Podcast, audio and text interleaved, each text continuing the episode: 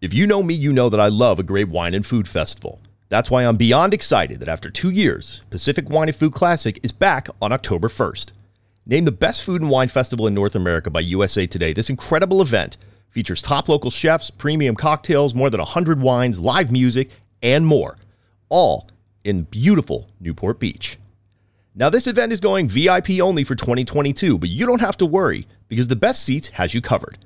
When you go to pacificwineandfood.com for more details and to purchase tickets, you can use the discount code CEATS at checkout to save $25 off. That's CEATS, C E A T S, for $25 off. Once again, that's pacificwineandfood.com for tickets and more information. And trust me, this is not one you want to miss.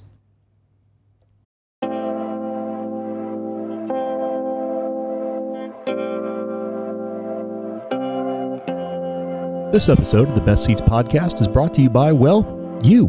To learn how you can support the show, go to thebestceats.com slash Patreon. Once there, you'll learn how you can get early access to shows, ad-free listening, the ability to submit questions, comments, concerns, and more. Once again, that's thebestceats.com slash Patreon. But enough of that. On to the show.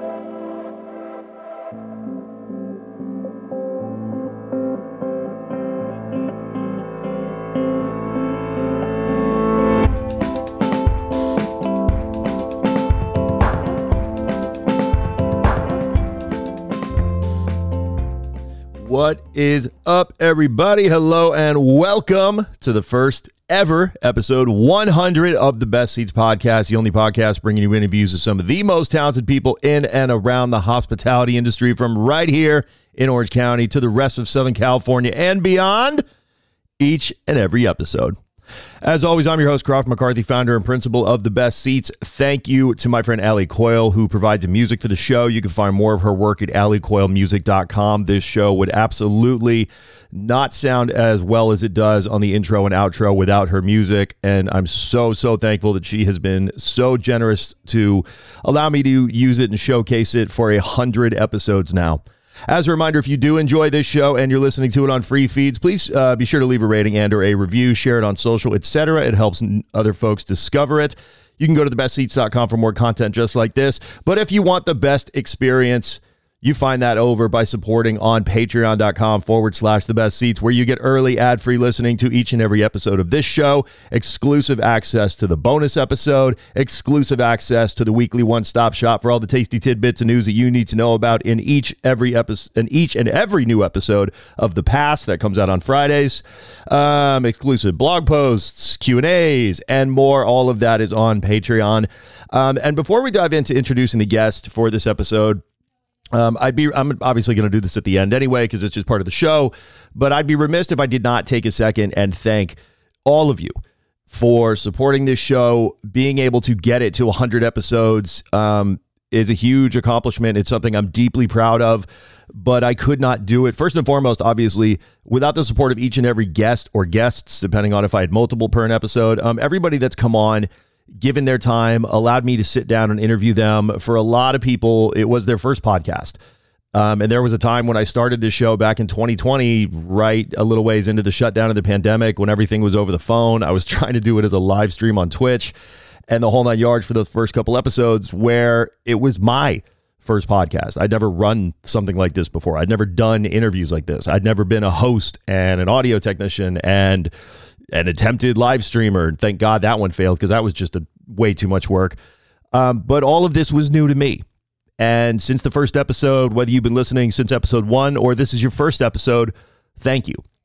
Your support, the ability to do this is something I'm deeply proud of. Being able to tell the stories of members of the hospitality community in a way that no other medium in kind of this Orange County, Southern California area really does. Yes, there's radio shows. Yes, there's magazines. Yes, there's television segments, but you can't really get down to the nitty gritty on some of those things. And we've tackled some really awesome topics on the show. And I'm very proud of each and every one of those. And ultimately, to everybody that does support on Patreon, I know that, look, there's no way, easy way about it. At the time of this recording, things are not great economically right now here in the States. Things are very expensive, especially if you live here in California, which is a wildly expensive state. So whether you are supporting at $2 a month over on Patreon, you're up at that $15 tier, or to any of the advertising partners, whether that's $100 a month or $400 a month for the different advertising packages, thank you. By gi- giving your dollars to this, um, I cannot tell you what it means to me. It is truly humbling. I'm honored that you would take your hard earned money, however much it is, and put it into this show because I'm not able to do it without you. So I just want to say, because it's 100 episodes, thank you from the bottom of my heart to everybody who helps support and make this what it is. But enough of that. Let's dive into episode 100 because I am sitting down with Leslie. No, you know what? We're going by her official title, Miss Bosscat, a Bosscat Kitchen and Libations, 10 Sushi, Miss Mini Donuts, and what seems to be a treasure trove more of businesses and ventures and expansions and restaurants. She is, if you're unfamiliar with her, first of all, I have no idea how.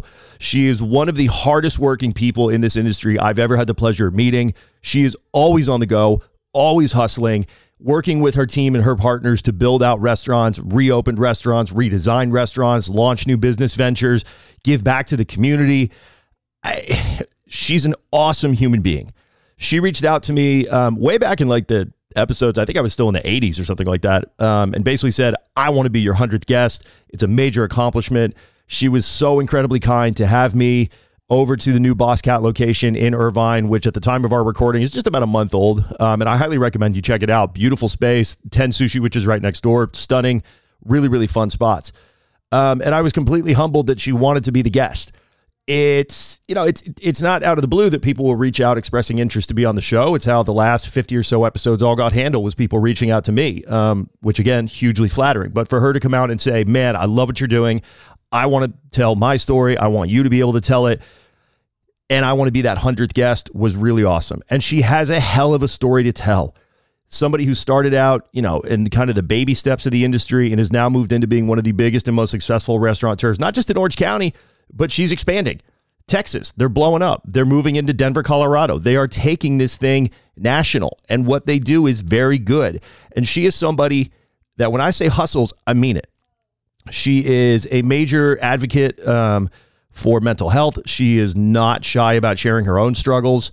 Um, and she's somebody that uses her work and funnels that passion to keep going and keep driving and keep creating and just keep building this freaking Bosscat empire that her and her partners are creating. There's a reason that she is Miss Bosscat. So without further ado, and the long-winded opening, but again, I'd be remiss if I didn't say the thank yous.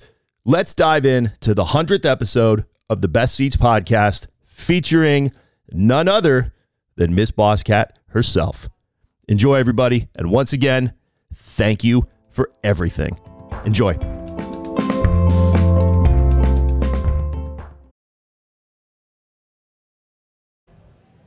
Leslie, thank you so much for taking the time to sit down um, on this 100th episode of the Best Ceats podcast. I am so humbled, uh, first of all, to everybody who's been on the show, but very much to you for taking the time. You are busy is an understatement. Um, so to be able to track you down and to take time to actually sit down and record this um, in the brand new private dining room here at Bosscat in Irvine, which we'll get into, is something I'm very grateful for. But before we dive into any of the things that I want to talk about, the episode and everything else, the bonus episode, a whole nine yards, God forbid someone has not heard of you or does not know what Bosscat is. Would you mind taking a moment to introduce yourself and give a little bit of your background? Sure. Well, first, congratulations to your 100. That's huge accomplishment, and um, I'm honored to be your 100th guest. Um, but yeah, I'm Miss Miss Bosscat uh, co-founder, creative di- director of uh, Bosscat Kitchen, Ten Sushi, and um, Miss Mini Donuts, my little side hustle. How long? Now, obviously, Bosscat, Ten, Miss Mini Donuts, you know, all the kind of million projects that you have going. You started out kind of before this. I mean, correct me if I'm wrong. It was a sports bar that you first had. Yeah. and- So I had a Daily Dose Sports Lounge, um, and I opened in 2009. Um, and I miss that bar every day. I actually want to go back into that bar. Uh, I have a plan to do a little cocktail bar there mix, called the Mixing Den. Uh, it's my favorite little spot in Irvine. Um, but that's my baby, and I started there. Before that, I was a bartender. Um, before that, I was a cocktail waitress and a server, host. I started as a hostess at Salt Creek Grill. Um, my very first job was Burger King. So I went from Burger King to Bosscat. Nice. It's the Richard Blais path. Go from fast food to restaurant restaurateur. That's awesome. Yeah. What was the tra- what made you want to get into? I mean, obviously, kind of going from behind the bar. Most people do. They either Yeah. go, they want to either own their own bar, or they go into kind of brand reps or things like that. It's just kind of that natural progression that bartenders go on. What took you from the sports bar to, I mean, the empire that you're kind of running with your team now? Um, kind of by accident. So I went. I was bartending for a really young couple. Um, I was 23 and um, not really knowing what I was wanted to do in life. I was a party girl and uh, kind of moved, fell in love, moved away, and started bartending. And I was working at this dirty dive bar, and I'm like, you know what? if these people can do it, I can do it. I never had aspirations of owning my own business. I've always worked in corporate restaurants and stuff, and I never was like, oh, I want to own my own restaurant. I was just like, I need to make money and survive and Yeah. pay rent, pay for school. Um, and then I started working for this really young couple, making a lot of cash. Um, they they paid me very well, and um, I was I went to them. I'm like, I want to own my own bar one day. And um, the owner Viva, I always remember her. She little young hot thing. She was a singer. She made her money singing, and um, she's like, she's like, oh, you don't want to do this business. I'm like, no, but I think I do. I think I'm good at this. Um, and anytime I had an issue at the bar, I would call her and I'd be like, oh my God, there's a fight in the bar. The cops just came. Blah, blah, blah. She's like, you still want to do this? And I'm like, I do. I still want to do this. I still like the So- grind. I still like the hustle. Yeah. I told myself by the time I'm 30, I need to own my own bar. And if I don't, I need to go figure out something else because I didn't want to be bartending forever. Not that I have anything against bartending, but it's Yeah, that just wasn't the path you wanted to take. It's just the manual labor on your body is just wrecks you, and um, you know it's a constant grind. I was working sixty hours a week for her, um, and it was like you know I can't do this when I'm old. I need to figure out the the exit plan. Um, you know, and back then you don't really think of like 401ks and retirement and all that. So No, you're thinking, man, I'm making a lot of money in tips right I'm getting and paid to party." Yeah, exactly. so, what was the catalyst that made Bosscat come together? Um, Bosscat came together. Um, so there's actually a story the about Coors Light and Jameson, how Bosscat came together. Um, I had Daily Dose, and already a few years in, and after w- always having the dream of like wanting a bigger bar with a real kitchen, because Daily Dose kitchen was the size of a this tape like half of this table and it was a convection oven and a microwave. It was not a real kitchen. That's that was like the kitchen at Wild Goose before they renovated. Yeah, Yeah. it's basically just a storage unit. and like my f- i was selling 90% booze 10% food. Mm-hmm. And i was like you know i want a real kitchen with real food. Like i'm serving stuff that i don't want to be serving. Like this is not this is not you know and i never had dreams of owning a restaurant. I just want to be a bar with good food so um, we'd actually went into john and i my partner and i back when we used to drink we would have uh, i liked the craft mixology stuff. There was a lot of it was very progressive at that time and a lot of fun places were coming up with fun stuff. But he's a Coors Light Jameson kind of guy. He didn't like that small batch. He didn't like the fancy foo-foo stuff. Uh, we went into a craft bar and uh, he ordered Coors Light Jameson.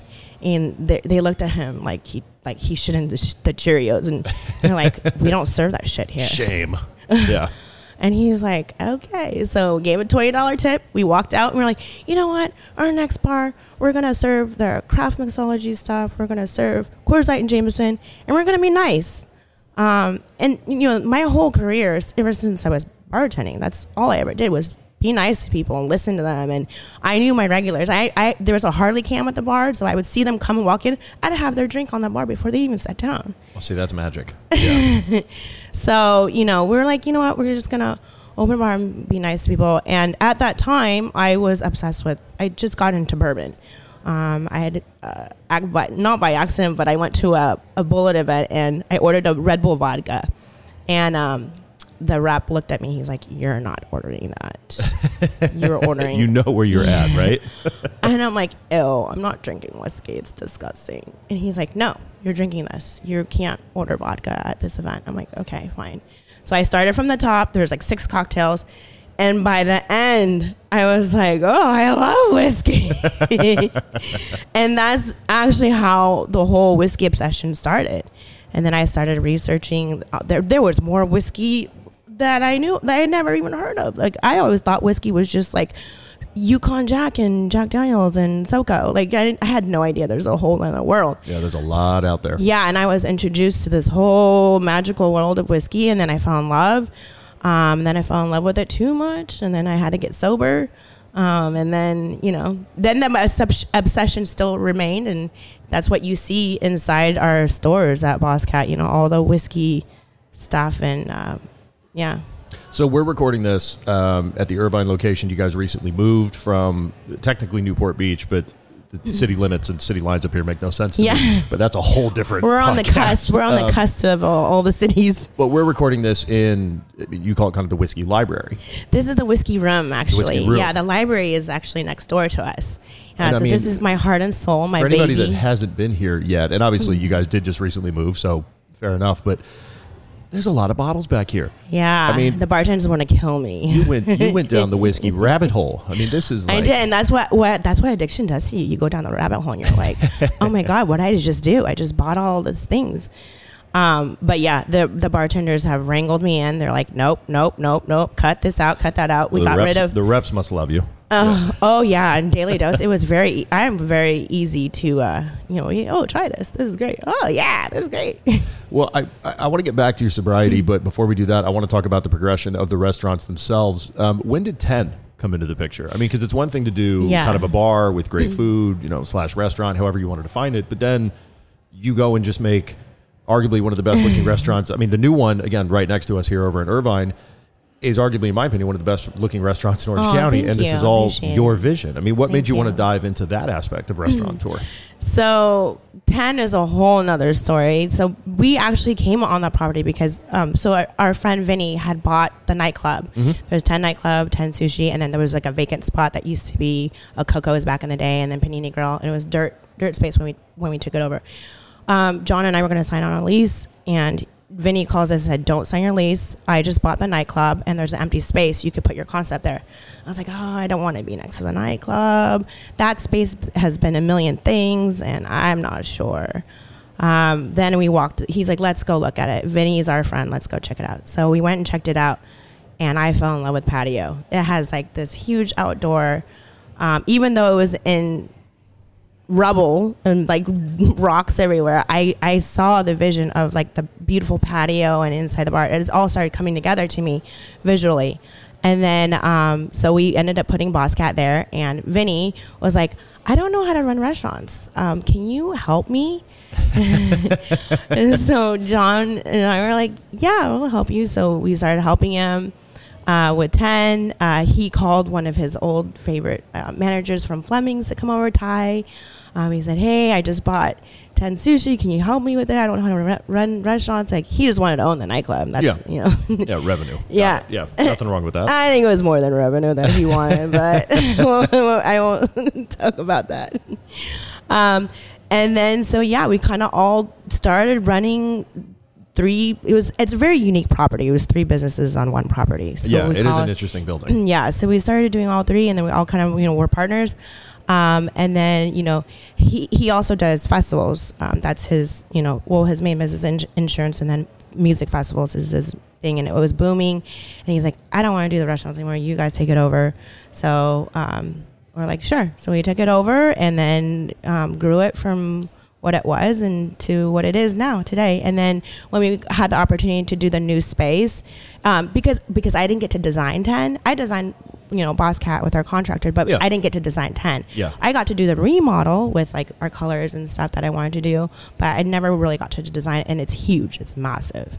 Um, and you know it was a big undertaking. And so when we designed the new one, um, it was like a blank palette, and so I got to re redo everything.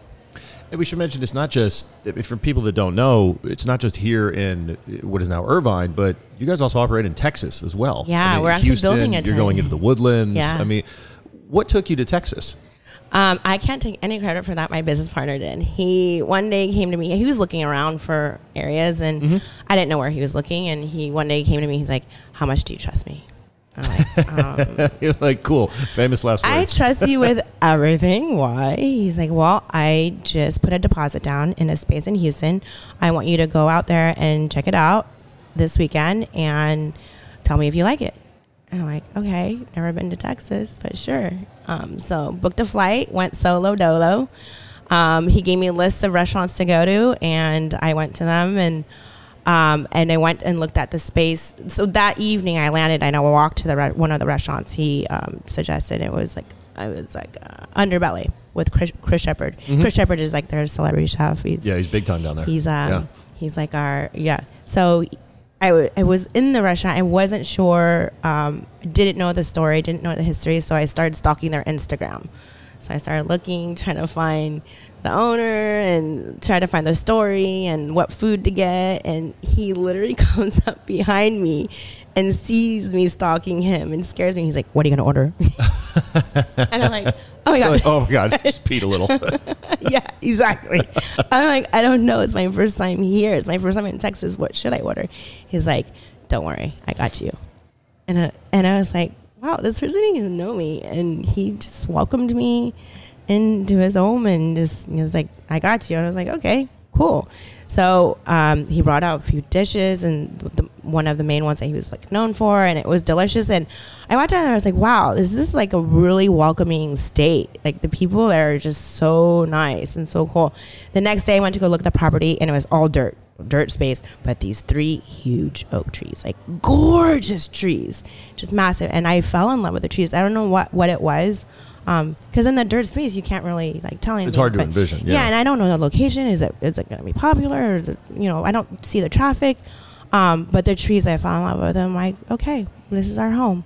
Um, and uh, uh, you know, and then that's we started building out there, and then became friends with all the uh, culinary people out there, and and that was the thing. It's like the people out there are so welcoming, and you Well, know, Houston- they're like the neighbors a- that will give yeah. you sugar if you need sugar. Uh, Houston's also a massive culinary town. I mean, it's a great, Great chef town. It's a great Yeah. food town. It's a great kind of town of different amalgams of flavors. It's it's a very very opening. like, Yeah, and- open arms for hospitality. And that's why we went out there too. It's a huge foodie town. Yeah.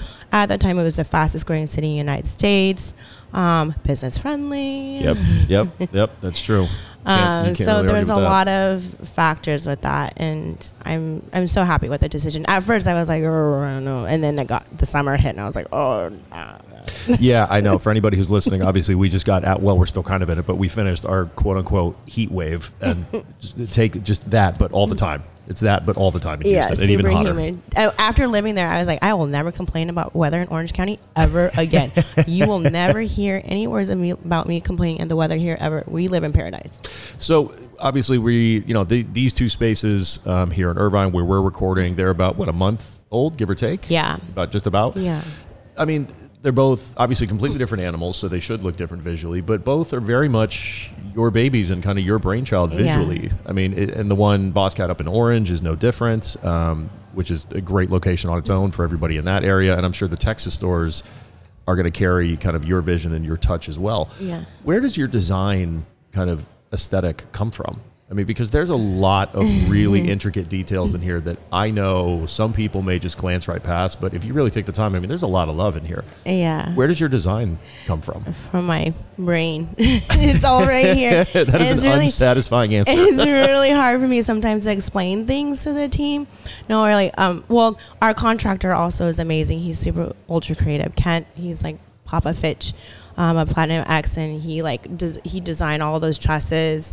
Um, and their their woodwork's amazing. This table is actually made from the wood from the ice machine of Orange. Oh, very cool. Yeah, so they made that table in the whiskey room from the ice machine, but they had leftover of it, so they kept it. And they're very good about like repurposing things, and he's amazing with that. Um, but these small little details of other things, they kind of come from uh, my uh, heartbroken soul.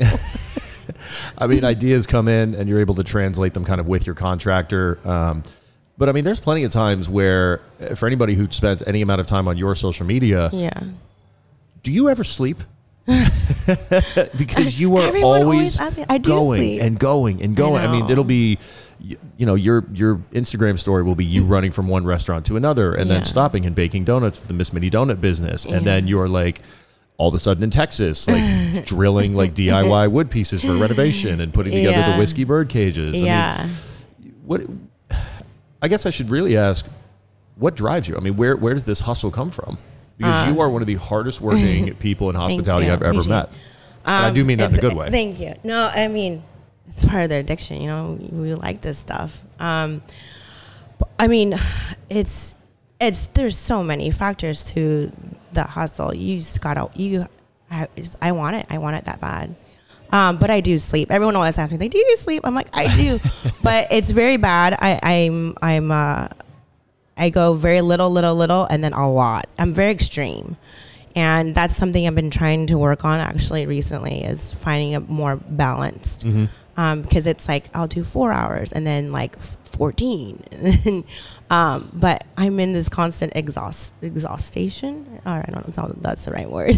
Just an exhausted state. exhausted yeah. state yeah but i just you know there's so many things that i just you know i want to do this for our team i want to do this for myself i made promises um, to myself for these things um, those are what the things that motivate me are the team um, Yeah. i have to be present for to keep going for them because there's so many times that i've wanted to give up i wanted to give up on life and and uh, things and that that's, that's another story my No, whole it- suicide It's, it- it's very good to, to talk about. You're not the first guest that I've had on the show. Other guests um, have been wonderfully candid about their own kind of mental health struggles. Yeah. You're somebody that, and I was, I wanted to bring this up that you are somebody that you are, you are public about your struggles, and I think that that's something that a lot of people in the industry have. uh, You know, I've Chef Paige Reardon, who owns Scarlet um, down in Rancho Mission Viejo, came on the show several episodes ago and talked about her own struggles, and there were a Mm-hmm. Lot of messages I got from people afterwards saying.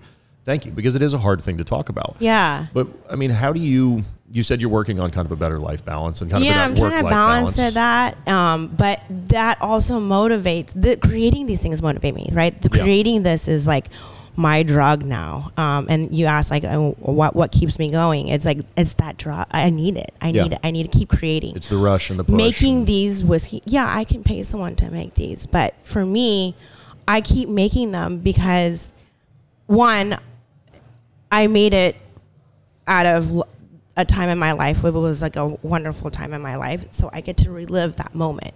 I don't. I don't enjoy a lot of things, but I enjoy doing that, and I enjoy creating these stores and building them because that's the only time I get that hit of dopamine, right? It's like when I get to create and be expressive, that's my way of expressing. Um, and that's the only time in my life of feeling numb where I get to feel something. yeah, Um, and I still hand make them. My partner is like, "What are you doing?" And I'm like, "I want to make it because I want to. This is the the only thing I have that makes me happy." Um, and then you know, and then I get to touch it, and it's a part of a part of me. Um, but that's what keeps me going, and I, you know, I continue to do that because that's that's what like I don't, I don't just kind of drives like it- the the happiness. And, yeah, that and it, it's giving me purpose. Like making donuts, you know. He's like, "Why do you keep making donuts?" I'm like, "It makes other people happy," and I really like that. I really love making other people happy, and I, you know, making donuts. You know, w- you know, at that time when I wanted to commit suicide, I was like not getting out of bed, and I just didn't want. I didn't want to to live life. I didn't want to do it. Yeah. I'm like, I'm done. I'm done. I'm I'm So vain, and I'm done. Would you say that kind of like designing restaurants and building these businesses is basically kind of your th- it's it's your therapy? It's It is my therapy. you. Yeah. And my mom doesn't get it. She's like, why are you working so much? And it's hard for me to be like, well, this is the only thing that is getting me motivated to do anything. And, and you know, and she, she doesn't understand. She's like, you're working too much. I'm like, but I like to work a lot. I like to work a lot so I don't have to live my real life. Like, I don't want to Yeah. live my real life. I want to work. And Well, I mean, what- this is my life. One of the biggest conversations that came out of the pandemic was the conversation about work life balance, and especially in hospitality, because there is burnout. There are people that are doing those 60, 80 Yeah. hour weeks, and some people can't do that. And there's a lot of conversations, especially in the media, about, oh, we, you know, we have to change this. It's not okay. But for some people, that is okay. Yeah, And for some people, to. they thrive on that. I mean, Yeah. thi- this this podcast would not have gotten to 100 episodes if I wasn't busting my ass Right. working really long weeks, sometimes driving places to do interviews. I mean, Yeah. there's things that you have to do, and if you love your business, yeah. you'll do it. And that, yeah, and I tell people that when they want to get start a new business, I'm like, do something that you love. So when you spend 60, 80, 90 hours on it a week, Yeah. then it's, it doesn't feel like work. Like, this doesn't feel like work to me. I'm like, I get to, you know, build beautiful restaurants and spaces and make people happy, you know? So once a restaurant is built and once it's live, and, you know, like we said, this location where we're recording is about a month old. Does your relationship change with the space once it's launched and once you've finished kind of building the pieces? yeah. Does your relationship change with the restaurant? Are you looking for that next fix, or is it nice to still look at them operating and shit? I mean, based on the lunch crowd today, operating really successfully. No, that's a great question. I no, it actually um, because I re- just redid Houston. It's because we build all these, and then now it's like, okay, well now I want to adjust and uh, update. Not as it updates the wrong word, but, but maybe add the elements that I added into the oldest store. Mm-hmm. You know, so now we're adding the library area in the, into Houston because the library, the library was actually born in Houston the the whiskey room was giant. It was the size of this, but there's an elevator shaft that like divided it, and I'm like, what am I? It's so ugly. What am I gonna do with this? oh, I don't know what to do. I'm like, oh, okay. So I put tin around it. I went to Home Depot, got tin, fake tin, and put it around it, made it beautiful. Um, and then I'm like, okay, well, let's just make this area like a little tasting area, and then we'll call it the library because it had the lockers and Yeah. um, other stuff. So it was a small, teeny, tiny library. But then the people that own the lockers, some of them were my friends. They're like, I can only fit two people in here. There's no room in here. I'm like, oh, okay. So then next door, let's build a bigger library. Yeah. And that's what ha- what happened in Orange. We built a bigger library. You could fit more people in it. But then people in Orange were wanting to eat dinner in the library. So I'm like, oh, okay. So now this is the rendition that you see. The library is bigger. You can actually eat dinner in the library. Yeah, I was gonna say it looks like there's what a two like three two tops and a big six top over yeah. there. I mean, yeah, yeah. So now you can have a meal actually eat dinner in the library. So I, it's always been like a progression, um, and then yeah, now I'll go back to the older stores and like readjust and be like, okay, we can add these elements to it. But they're all they're like my kids. Yeah, There's no favorite. There's all there's you know always a troubled one. There's always like the one that thinks it's better than the rest, and there's all it's it's like my children. And I don't personally have kids, so these are actually my babies. yeah, Um, and so there's I, I don't move on from those stores. That's why you always see us always in in a store, um, and we've all we're always we're always caring for it like a baby. It's like it grows up. You you you know teach it things. You send it off to you know kindergarten, college. yeah. they grow and they, They change grow and and they, they they, shift and yeah, yeah. Uh, they uh, talk. About Well, it's time for a little commercial. Yeah. I don't know about you, but 2020 had me re-looking at how I live and the space that I live in. Spending so much time at home really had me reevaluating how certain things worked and didn't in my living space. One of the main things, as an avid home cook and an obvious supporter of restaurants, was gardening. Anybody who enjoys food at all will be able to tell you that something you've grown yourself will taste infinitely better than anything you can buy at a store. That's where Ashley Irene of Heirloom Potager comes in. Heirloom Potager designs, installs, and maintains seasonal culinary gardens for chefs and foodies in Orange County. They provide organic gardening methods and bespoke build-outs used to preserve the heirloom varietals that they'll provide for seeds. An approachable and exciting endeavor, no matter if you're a seasoned restaurateur or a stay-at-home chef. Owner Ashley Irene's experience, expertise, and enthusiasm is only matched by her professionalism. For more information on how you can set up a consultation to get your own culinary garden space set up, go to heirloompotager.com. That's heirloom, H E I R L O O M, potager, P O T A G E R dot com today. Once again, that's heirloom potager.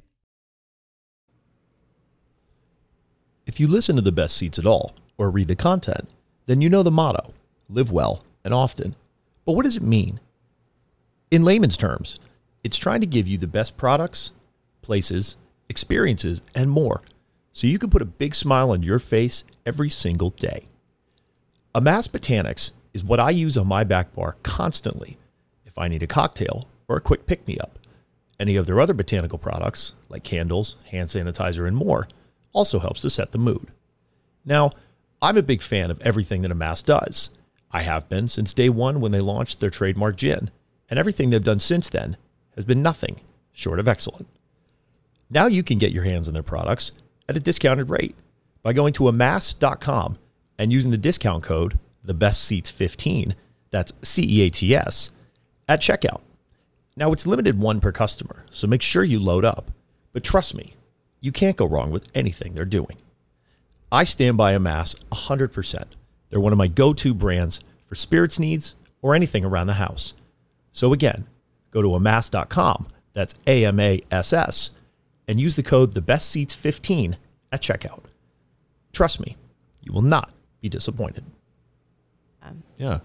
Uh, They as, talk as we kind of mentioned, I mean, you guys have Houston, you're working on the Woodlands, um, which is an area in Texas if people don't know that. Obviously, these ones just got open. So you're expanding, you're continuing to expand. Yeah. Is there ever a fear that it'll be too big and maybe you won't be able to maintain that kind of personal touch? How many Um, how many kids are too many kids? Yeah, um, there is because, and I, I realize that every time I go into a store and I don't know my table numbers, I don't know the employees' names. Like before, I used to know everyone's name and would know all their personal things, like know what's going on in their lives. And the bigger that we grow, the more. Every time I go to the store, there's like five, you know, six new people. I have to know, new, learn all new people again, and then table like I don't know the table. like yeah we get Yeah. too big and I'm like oh my gosh I'm losing touch with things or um even though I can multitask I can only you know I'm I'm best when I'm more focused. Um so yeah I do I do worry about that. I'm like I've lost touch with one of the brands like you know um, they haven't seen me in months and they're like where are you? You know and then I, I do. But you know we have a great team. Yeah. and my business partner John's is great and we have chef you know and we created an ownership team. It's not just John and I. Um, so the ownership team we we always dreamed dreamed of giving ownership to other people because we come from that background. And w- remember when I said I wanted to own my own bar and my Yep. boss said no you don't want to do this. I want I told myself I want to do the opposite. I want to say, yeah, if you want to own your own bar, I'll help you. Whatever I can do to help you. If you want to own your eyelash company, you want to own this, you want to own that, whatever I can do, I'll help you. I'll teach you marketing. I'll teach you, I'll help you find a location, whatever you want. Um, and so we did that. We did that within our team. So we made five people owners. Um, That's awesome. Yeah. So even though maybe me personally, I might not be, I've disconnected. I know and I can trust our team are all connected at some capacity, and we have an abundance of meetings. So Well, they're very well-oiled machines. I mean, I should say every time I've ever been in one, or you can just watch like the again, we're recording this at a lunchtime service, a little bit of a later lunchtime service. You can see how kind of well run these things are. I so, appreciate that. Thank yeah. you. You know, it, it- it's you can hear it in your voice because obviously this is an audio podcast, but I can kind of see it on your face too that you really feel a responsibility to these businesses. Yeah. And I kind of want to ask, you know, you are, you know, Miss Bosscat. I mean, it, it, is it hard to separate Leslie from being essentially kind of the de facto face of the brand? Did you did you mean did you mean to become kind of an alter ego of it? I mean, did how did Miss Bosscat kind of come to be? Um, so Bosscat was my nickname. Um, my partner's friends used to call me that when I had the sports bar because when we both ran it, he's a tall guy, six eleven. Yeah, I should say for anybody who doesn't know her business partner, look him up on Instagram. He's a, him and his brother are some tall dudes. Yeah, Like, his Instagram's just under seven because he's six eleven. yeah, like he, I, I'm six one two twenty five, and I was like, damn. Yeah. yeah. Um, and so his friends would make fun of me, like, "Oh, she's a boss, not you." you know, kinda. So they'd be like, "Oh, boss cat," and he was like English guy. And he gave me this boss cat name, and I'm like, I, I even asked him, I'm like, "What's a boss cat?"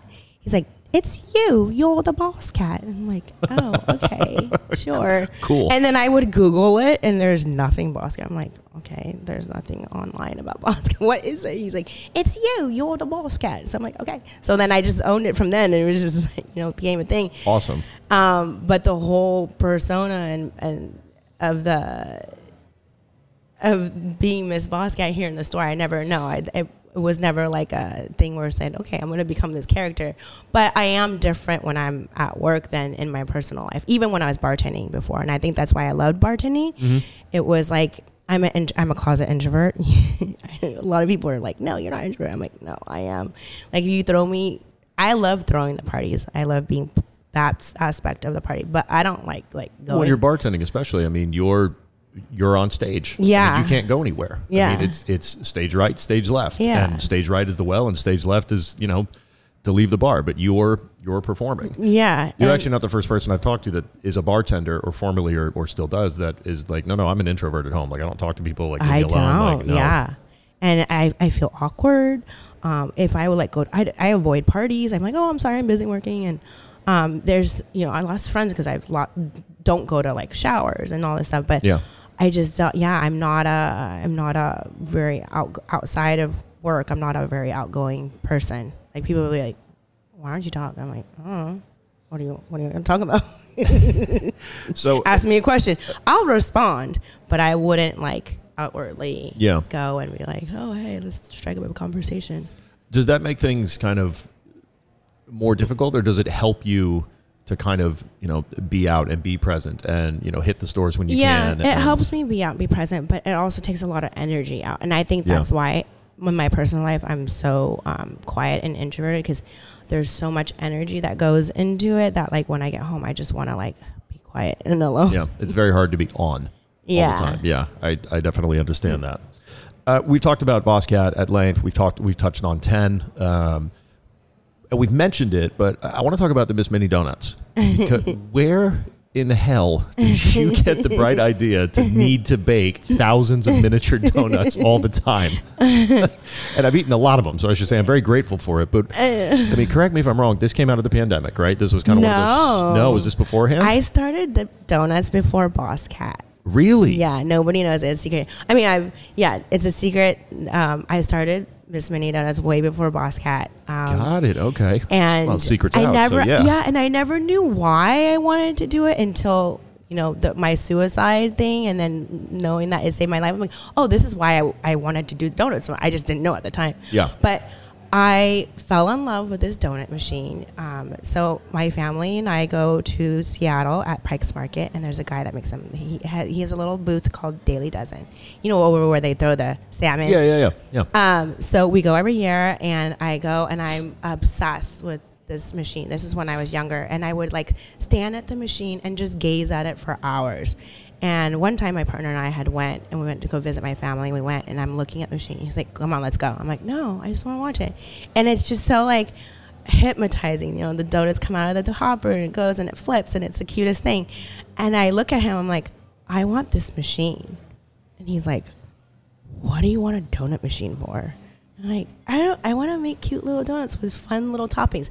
Because that guy, oh, he um, he didn't make like all the fun stuff. He just made like cinnamon sugar, sprinkles, and Yeah, like I think- base But ones, I wanted ones where like you can make you know all the fun toppings that that I make. Um, so when I eat, I like to eat a variety of flavor, and I don't want to commit to one whole donut. So I want to eat like this one. I want to eat that one. I want to like mix all different. I want to eat a variety of flavors, and I don't want.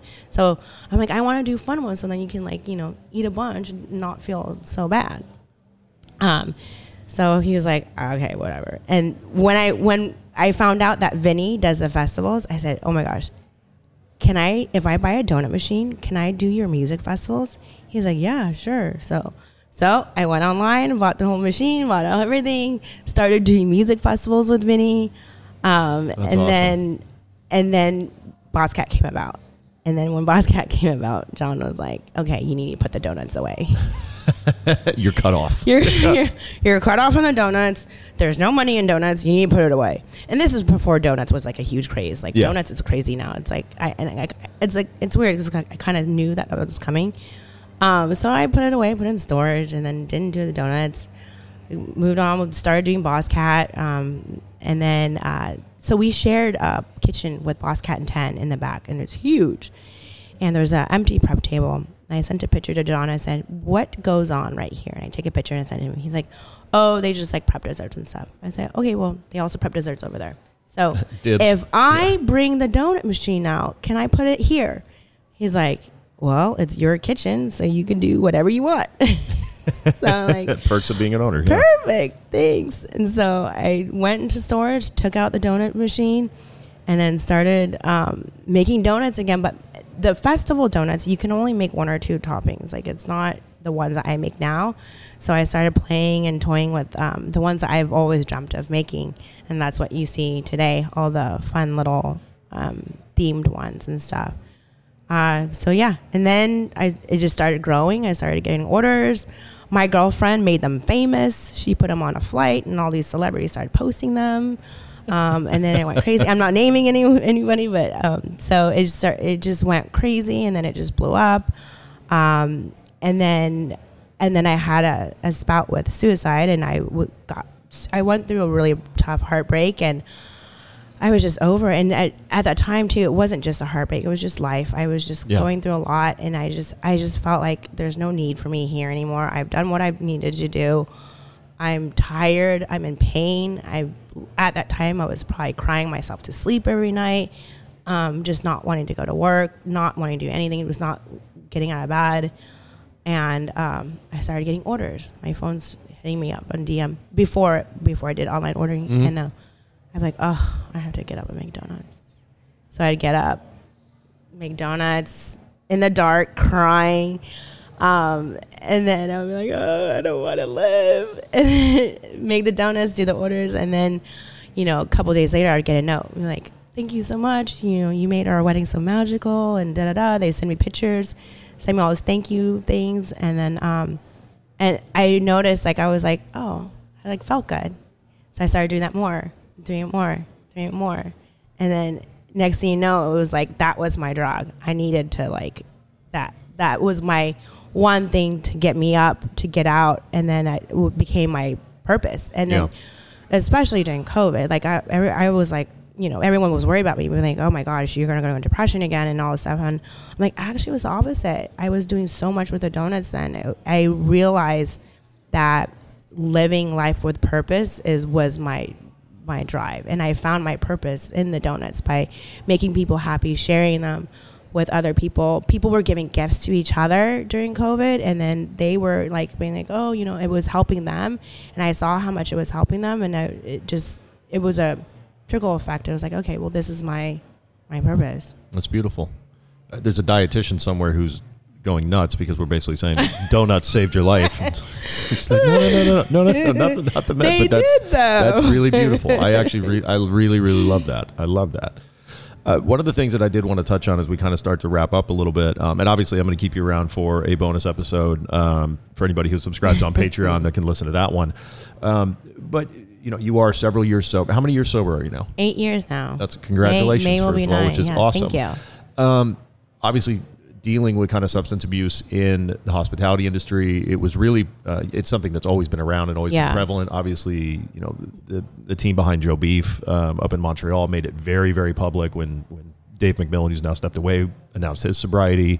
But this is something that a lot of people in the industry do Mm-hmm. struggle with. It's not just addiction, but you know, trying to with- whether it's you know liquor or work or things like that. Yeah. I mean, addiction is a very real yeah food. I mean, it is a real something to be aware of in this industry.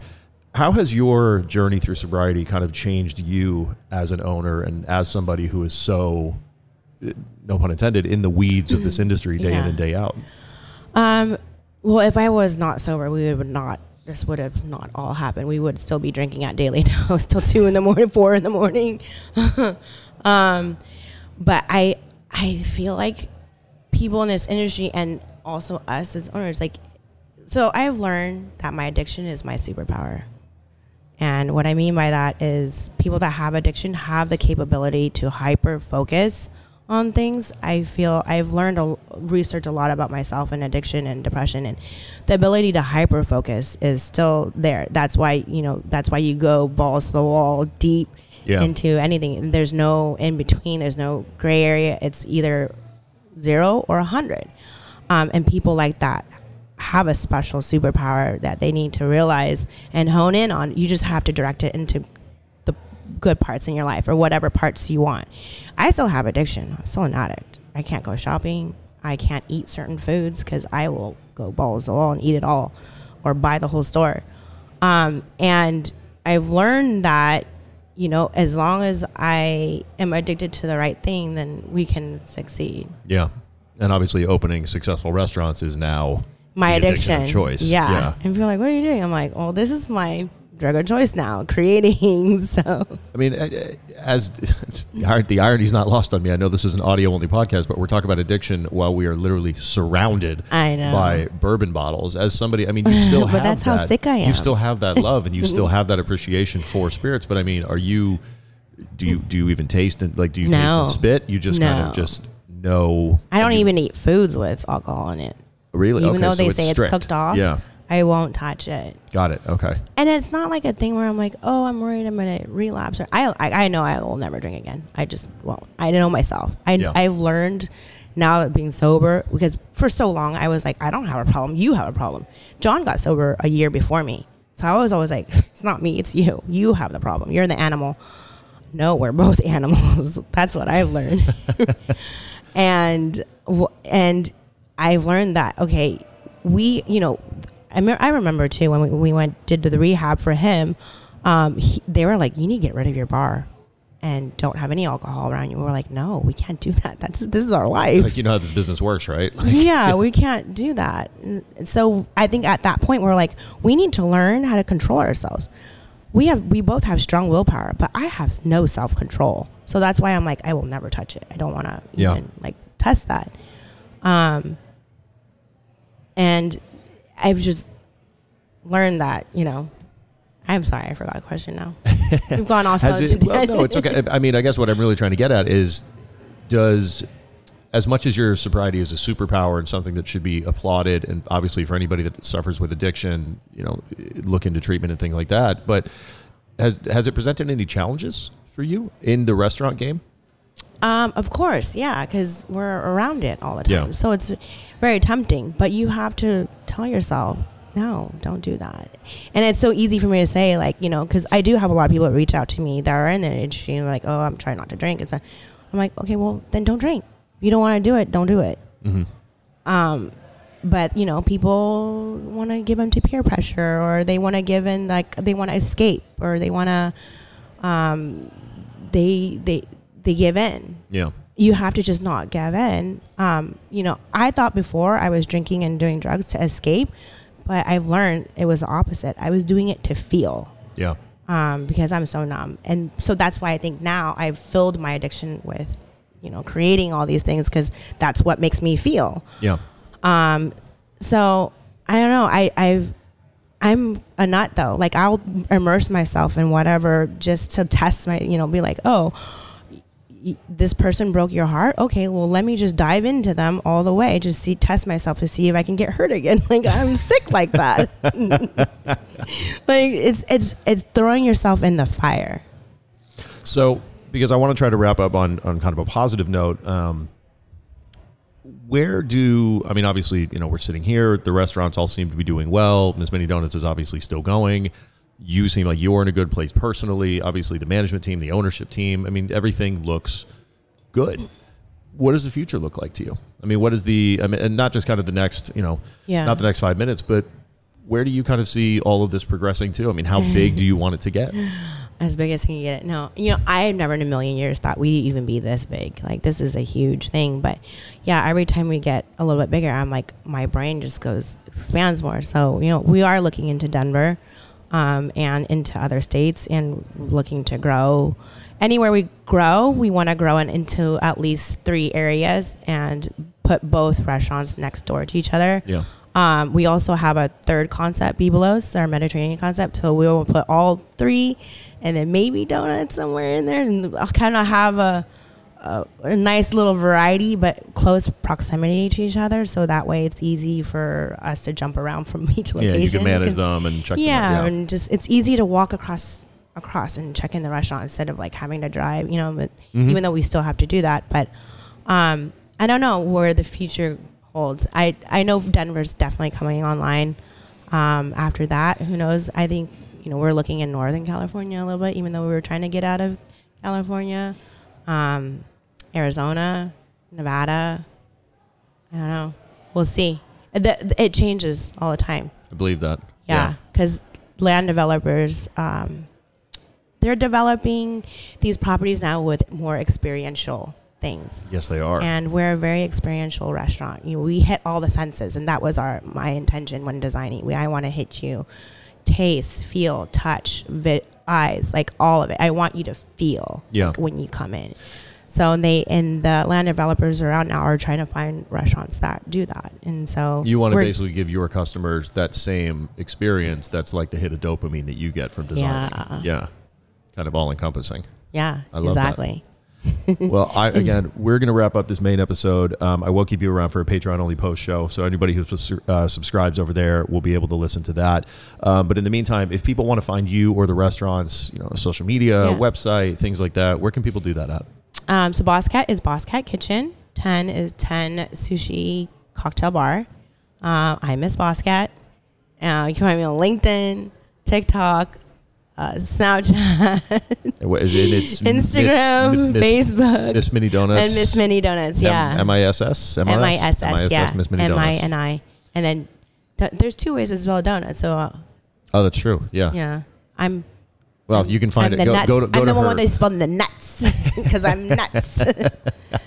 well, I want to thank you so much for the time no, on this main you. episode. This really means the world to be able to peel you away from designing something or launching a restaurant or launching a business or just finding five seconds of free time. So thank you so much for sitting down on this one. Um, couldn't ask for a better guest for the hundredth episode. Somebody that I just have so much respect for, and it's such a pleasure to watch you. you and your team hustle and, and just be so successful and continue to just keep dominating the game. Well, I like watching you eat and drink everything because I live vicariously through your idea. I'm like, oh, that drink looks good. You're the third person to tell me that in a week. Now I think I have a problem. no, that's a good thing. awesome. Well, thank you so much for the time, Miss Bosscat. Oh, thank you.